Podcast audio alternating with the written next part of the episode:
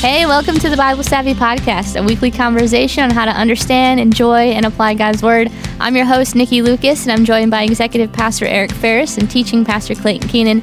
We're about to jump into another passage from the Bible Savvy reading schedule. But before we do, guys, it's Halloween. Happy Halloween. Oh my gosh. That was just creepy. I wasn't expecting that. So I got to know um, what are you guys doing? Do you guys dress up? What's the plan? I, I normally do not dress up, but I will say this. Today, my team forced me to dress up. And and so we're recording this slightly before Halloween. So this was a, this was a uh, a a It's a nod to Halloween. a nod to Halloween. Um, but it was an 80s party. We actually did like like a team murder mystery and we all dressed up like characters from the 80s. So I I was uh, I was David Bowie with uh, with face uh, like makeup and everything that one of my teammates uh, made me wear. And so I had a wig, did the whole deal, carried around a guitar all day and uh, I, I seen this did. with my own two eyes. I did not get the privilege of seeing it because I was not here at that point in time, but I have a picture. it was uh, it was something to behold. So, Yes. but the whole but the whole team was dressed up. Normally, I would not do that. I'm not the sort of person that's like, yeah, it's Halloween. I'm going to come to work in a costume. You know, like no. That He was he into it. was a a weird combination of David Bowie and Alice Cooper. It was it's getting worse. It's getting worse. Yeah, I I didn't I didn't go the full like glam outfit. You know, I it, it was more leather jacket rock star. But uh, You totally yeah. could have pulled it off, though. I'm sure you could have. Nikki. Yes. Um, Do I, you dress up? I do not dress up. I haven't dressed up in a long time. Um, I mostly just stand to the door and I pass out candy to all the kids and I comment on all of their amazing costumes. So I'm kind of boring. What about you? So I I toggle back and forth between two costumes. I have one that's not really a full costume; it's just a mask, but I have a Batman mask. So if I'm in lazy mode on Halloween, uh, whether I'm just handing out candy at my door or walking around with with uh, now just one kid, I just have I have four kids, but only one of the age that she still trick or treats. If I'm in lazy mode, I just walk around with my my Batman mask. But I also have a full Ferris Bueller outfit. Yes, Wow. Uh, yes. And that one I feel really good, obviously, with my last name being Ferris. Yeah. And if my neighbors and people know my last name's Ferris, then I get extra credit. I get bonus points for Yes. having a full blown Ferris Bueller outfit. But I'm talking like the jacket, the vest, like Oh, the man. whole the whole thing. Yeah. So it's either Batman or Ferris Bueller for me. That's awesome. That's incredible. So which one are you going to be this this uh this Halloween? Some of it depends on the weather. Mm. That's true. If Makes it's sense. like winter snowing n- Chicago nonsense, then I'm putting on full winter gear and a Batman mask. Yeah, makes sense because you can't you can't see it. Okay. All right. Well, Clayton, what are we looking at today? All right, we continue to be in the book of Proverbs. We're talking about wisdom here. And uh, if you've been listening, you already know that the way wisdom works is it is not telling you uh, this is what uh, will always happen. It's not a promise. It's also not a command. It's not saying you must do this, but it is telling us the way the world usually works, the kind of uh, underlying principles that uh, tend to make for good decisions and uh, fruitful behavior and the sort of thing that honors God and leads to uh, good things happening in life. So there's this contrast between living wise and living foolish. And it is kind of guiding us in all sorts of very kind of ordinary life kinds of things.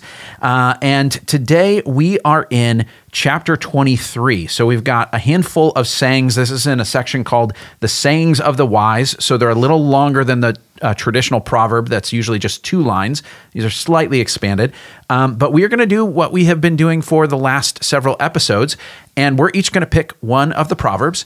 We're going to talk about it. We're going to talk both about where it works and where the limitations are. And we're going to see if we can grow in wisdom together. So uh, we're going to get started uh, with you, Nikki. What, uh, what proverb did you pick?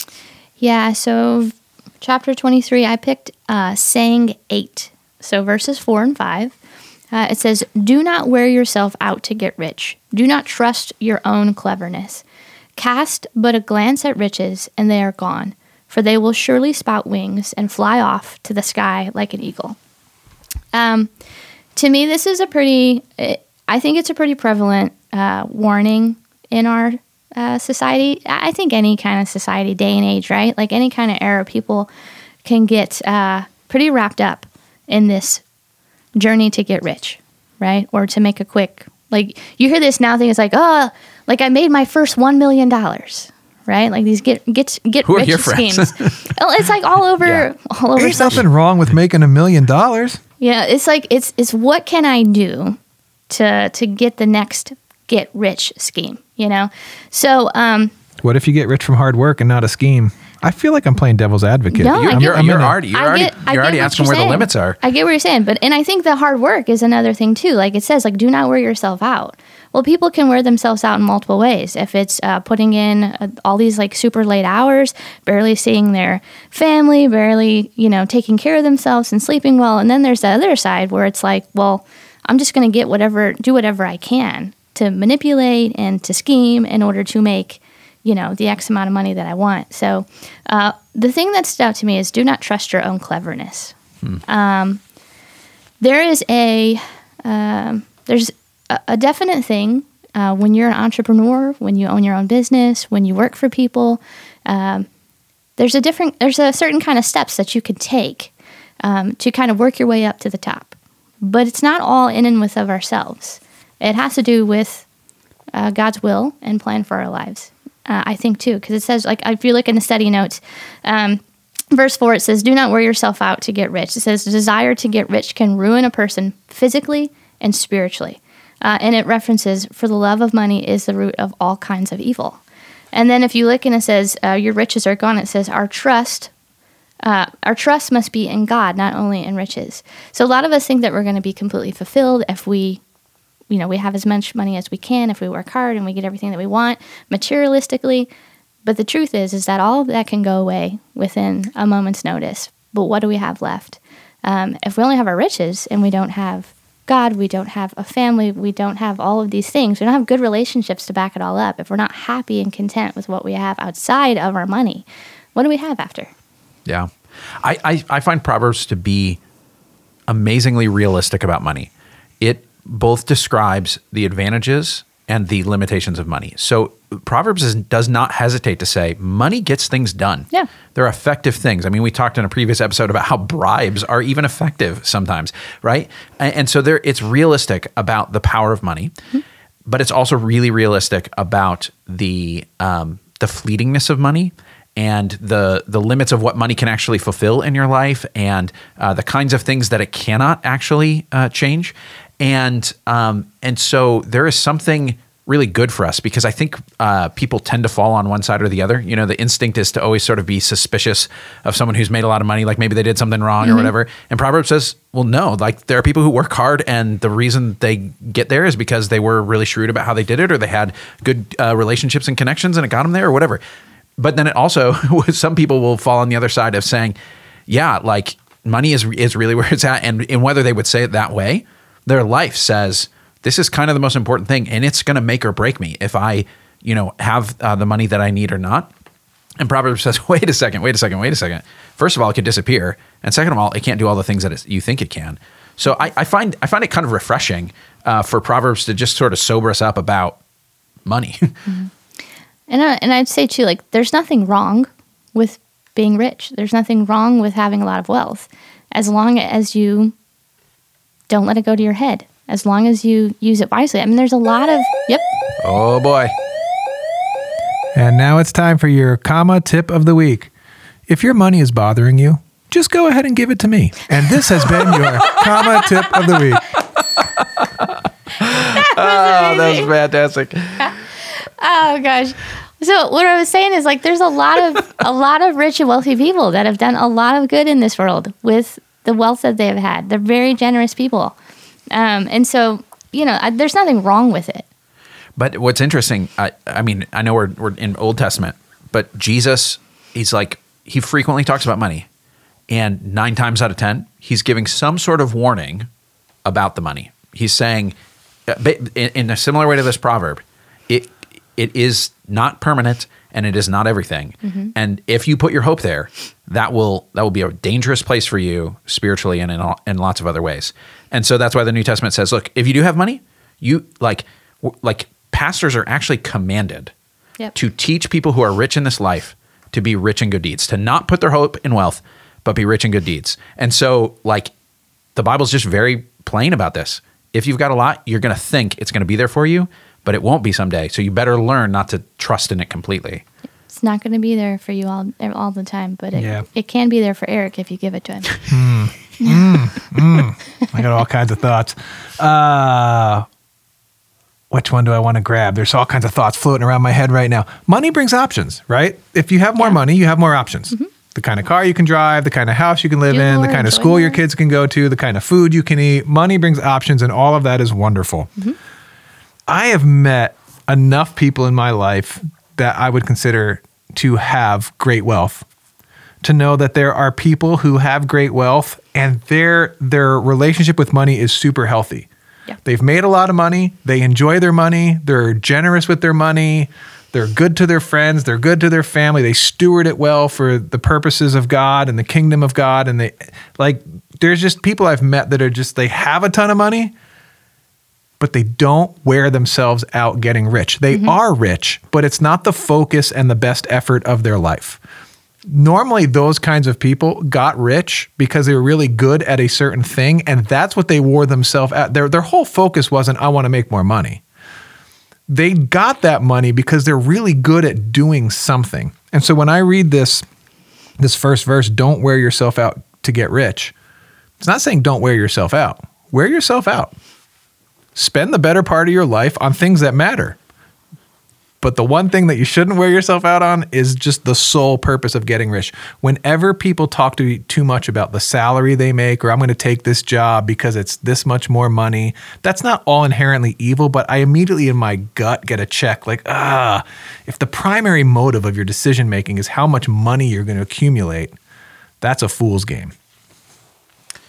All right, let's talk about the second saying here. Uh, this is the one that I picked out. It is saying 11, which starts in verse 10.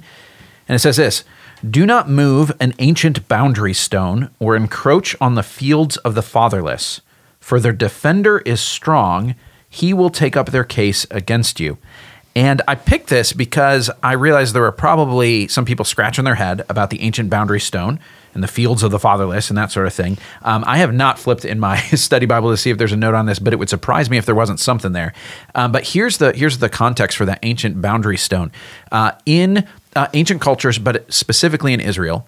Uh, the, there, the way you would mark out your family land is you would kind of go to the borders, you would go to the edges, corners, and you would put, you know, a big honkin' rock there to say this here here's the border and everybody understood this marks out your family land. And it was meant to be there permanently, especially in Israel. God made a law saying the land that was given to a family needs to stay in the family because that way, even if you know, uh, good or bad fortunes, you know, make one generation rich or, or poor or whatever, the next generation is always going to have the land that they can work with to provide for their needs. So they're never going to be stuck with the mistakes uh, of the past. They're going to have something that they can use uh, to feed their family and to you know build their life. And so if you start deceptively moving those stones, sort of you know encroaching on someone else's land, before long, it, over the course of generations, one one family is suddenly like disadvantaged from like hey we don't have as much as we had and and the person on the other side of that border now has more and more. So it's kind of a deceptive thing. But then the the proverb also talks about the fields of the fatherless because if you were going to um, uh, take someone else's land um, an easy way to do it would be let's say the the parents all like the adults of a in a family have died for some reason and there's there's kids there. And they need to be taken care of by someone else in the community. But over the course of that someone else comes in and start, starts working that land and taking care of it. And before long they sort of stake claim to it. And those kids grow up but someone else has claimed their land.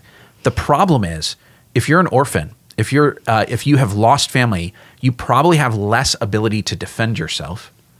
And so the proverb is saying um, you might think that you could get away with this but even though they look defenseless, they are not, because their defender, that's a reference to God, will plead their case. Their defender is strong. And so uh, the principle behind that, that is uh, to not take advantage of uh, people who are vulnerable uh, because God has their back. And so it may work in the short run, but in the long run, um, God's gonna God's gonna look out for them. So in the study notes, there's not only cross references to where you can read about boundary stones, how they worked, uh, but also there are pictures in the NIV Study Bible. So you actually, if you want to see some ancient boundary stones. You, if you have an NIV study Bible and you go to the study notes, you can you can see some pictures. So, uh, yeah, to to connect to what Clayton was saying, to you know, to move a boundary stone, which these are not just small rocks, but it would take some effort. But it's also sneaky, sneaky, right? Like you're you're you're slowly stealing because you think a you're not going to be seen, or b you can get away with it because the person you're trying to rip off is marginalized, powerless in society, and it's it's for me the proverb's a reminder. Just because you think you're not going to be seen with your sneaky, sneaky stuff, and just because you think you're going to get away with it, just remember this: God sees it all. Yeah, so verse 11 it says, For their defender is strong, and he will take up the case against them.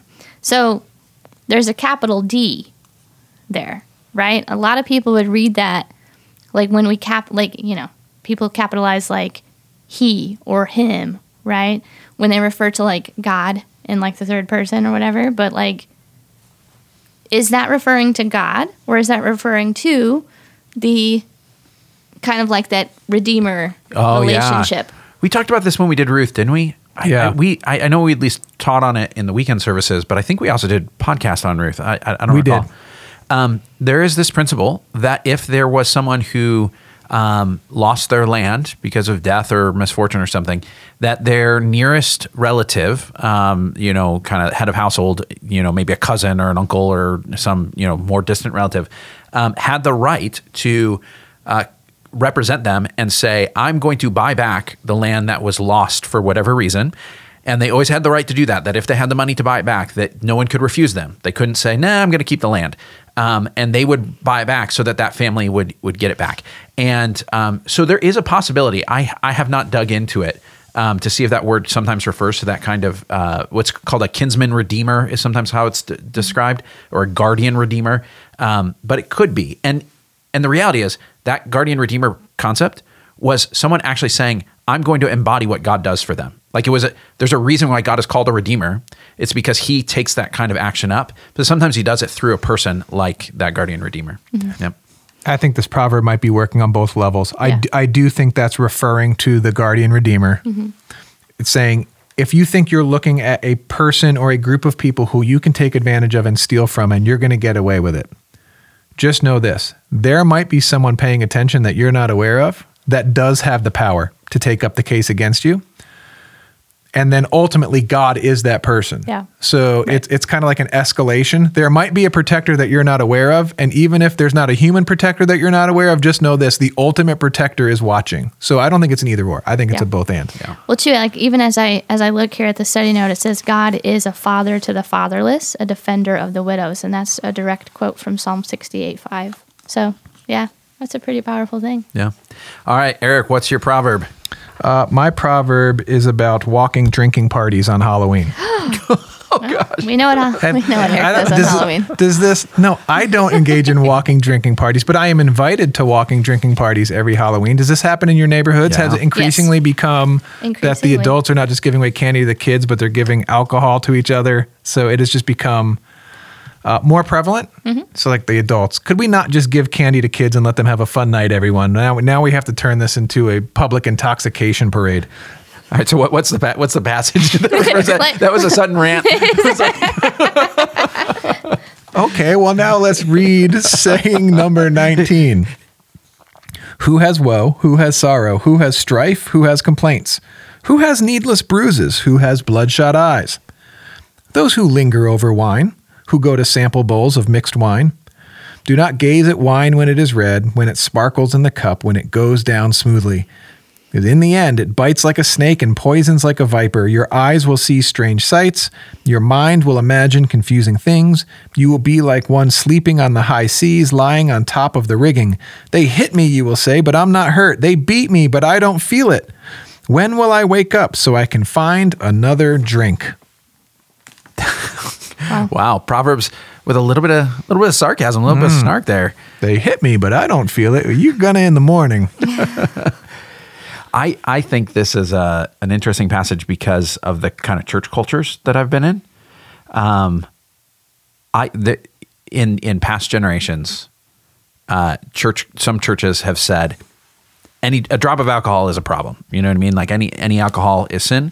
Um, and that's that's not quite biblical. I, there there was some well-meaning stuff behind that. You know, uh, people people wanted to be safe, but uh, you know, you look at the Bible, and wine is clearly served at places, and you know, Jesus drank wine, and all sorts of things. And then I've also been in with kind of younger leaders in churches who recognize, hey, the earlier generation went overkill on prohibition on alcohol, um, so we feel liberated, and all of a sudden it's like no, no, no real thoughtfulness about that. And in fact, almost a flaunting of look at the freedom that we have. Um, and I, I feel like one group of people who's like, nope, don't touch it, needs to hear some parts of the Bible, but other parts, those those uh, younger leaders that I've you know encountered, they they need to take seriously this one because the danger of alcohol is is Yeah. legit. It's not Yeah. minor. Mm-hmm. See how mature I am and free I am in Christ that I can drink as much as I want and it doesn't bother me at all. Like that whole litmus test of I'm going to demonstrate my spiritual maturity by drinking alcohol is an overreaction to the com- complete abstaining from or saying all alcohol consumption is sin. Which, by the way, I think it's worth saying right now. If you make the choice to completely abstain from alcohol, that is a wise and good choice. It, it's not we're not we're not making fun of that. We're just saying that the Bible doesn't lead you to say if you ever put alcohol on your lips that is sin. But it is certainly a wise and good choice for a lot of people. Yeah, and and drunkenness is is a sin. Drinking Yes. is not, but drunkenness is. Yeah, because I mean, as the as the passage tells us, drunkenness can lead to a lot of things. I mean, even like your eyes will see strange sights, and your mind will imagine confusing things. Um, like, what what kind of inhibitions does a person have when they have too much alcohol in their system? They can't make the right kinds of decisions, and definitely not maybe the decisions that they would make when they're sober. You know, so yeah, a person can imagine a lot of confusing things, say a lot of su- stupid, hurtful things, um, and end up in just a world of trouble. It's it's so descriptive. Who has needless bruises Oh, and bloodshot vivid. eyes? Right. So you're just imagining people falling over or getting injured. Or verse 34, you'll be like one sleeping on the high seas, lying on the top of rigging. Like the disorientation, the the disequilibrium, being out of balance, stumbling around. It's so descriptive. Yeah. Yeah, I the the the final line there when it's like look at all the bad stuff that happens and then they'll wake up and say when, when I wake up so I can find another drink like there's um there's humor in it but there's also a lot of tragedy in it Yeah. right like the the sorrow the the the like place where, where I feel sympathetic for the, this person. Like obviously there's a, a bit of saying, don't be foolish. That is just dumb. But there's also a certain sympathy of like the person looks at it and it, and in the throes of addiction, um, it looks like, oh, it's sparkling in the cup and it goes down smooth. And isn't this going to be great? And after you go through all of the suffering that that then brings, on the other side of that, the cycle begins again, and you say, "Okay, when can I get another drink?" And and there's a slavery to that that is um, uh, both serious because you're going to say, "What what's God going to say about that?" But also uh, deeply sorrowful, and you and you feel a, a, a sympathy and a compassion for someone in that. I think for younger generations, there's an allure to it. Um, oh, I can now. Like I hit, you know, your person turns 21 and it's like, I'm gonna go, I'm gonna go get like wasted, right? Um, and then you have some people who uh, drink as a way to kind of drown their sorrows, drown the woe, the strife, the things that they experience, thinking that temporarily it's going to ease some of that and make them forget, but then it just leads to It more. does temporarily Yeah, ease, yes. and it does temporarily help them but forget. it leads to more, you know. So there's there's um it's it's a it's a it's a slippery slope. Yeah. Either way you look at it. over the over the course of COVID, the stats on on drinking were really sad. Like the the amount of increase of people and how, how frequent they were drinking, uh, especially among women. Um, and it, part of it was the the challenge of you know a lot of uh, moms who are at home or trying to work and have kids there, and they bore more burden. Um, but it has increased uh, even prior to that among um, uh, among women more than than men. Uh, drinking uh, frequently during the week and that sort of thing. Can It's- you it's can sad. you imagine how many people were working drunk during COVID on Zoom calls and a lot more than re- normal. remote Yeah. work? It it must be a, a staggering number. yeah. Uh, so just like I shared earlier, about my gut telling me when someone's focus is money that there's probably a problem. Like if you say like I'm just doing this all for to to make a buck. I found with alcohol that you can normally figure out when alcohol is a problem when alcohol is the point. So if a whole gathering, the whole point of the gathering is to drink. Like if someone says, "Come over and we'll drink," you're prob not always, but that probably signals a problem. But alcohol being part of something. So, like for example, at my house on Thanksgiving, there will be a few bottles of wine on the table. The point isn't the wine. It's not the topic of the conversation. Mm-hmm. That's not all we're talking about. It's family together. We're having a meal. We're celebrating the goodness of God. The, the, the wine is there, but it's not the point. Mm-hmm.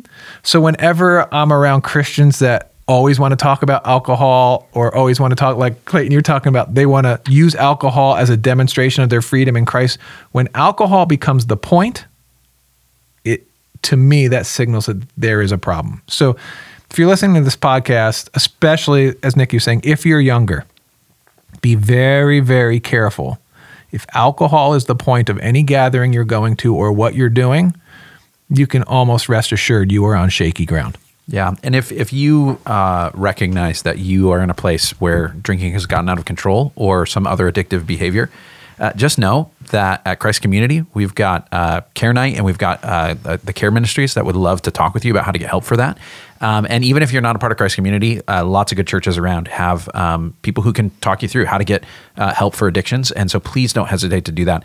Um, uh, it's it's something that obviously has great great cost in your life, and so we want to walk alongside you and help you have a place where this isn't a problem for you anymore. That's good stuff. So if, if you're my neighbors on Halloween, oh, oh boy, Whoa! no, I don't want an adult beverage. That's how they always say it on Halloween. Like, would you like an adult beverage? You mean Gatorade? I would love some Gatorade right now because I've been walking around for like four hours. No, I don't want your adult beverage on Halloween. I just want you to give my kid as much candy as possible because I want to steal their candy when they get home. All right. Well, thanks for listening this week, friends. Join us next Monday for a new episode. In the meantime, if you're not following along with the reading plan, you can check out BibleSavvy.com to download it and to start reading along. You can subscribe and leave a review on whatever platform you're listening on. Email us your questions or suggestions at podcast at BibleSavvy.com. Lastly, tell your friends, and we'll talk to you next week.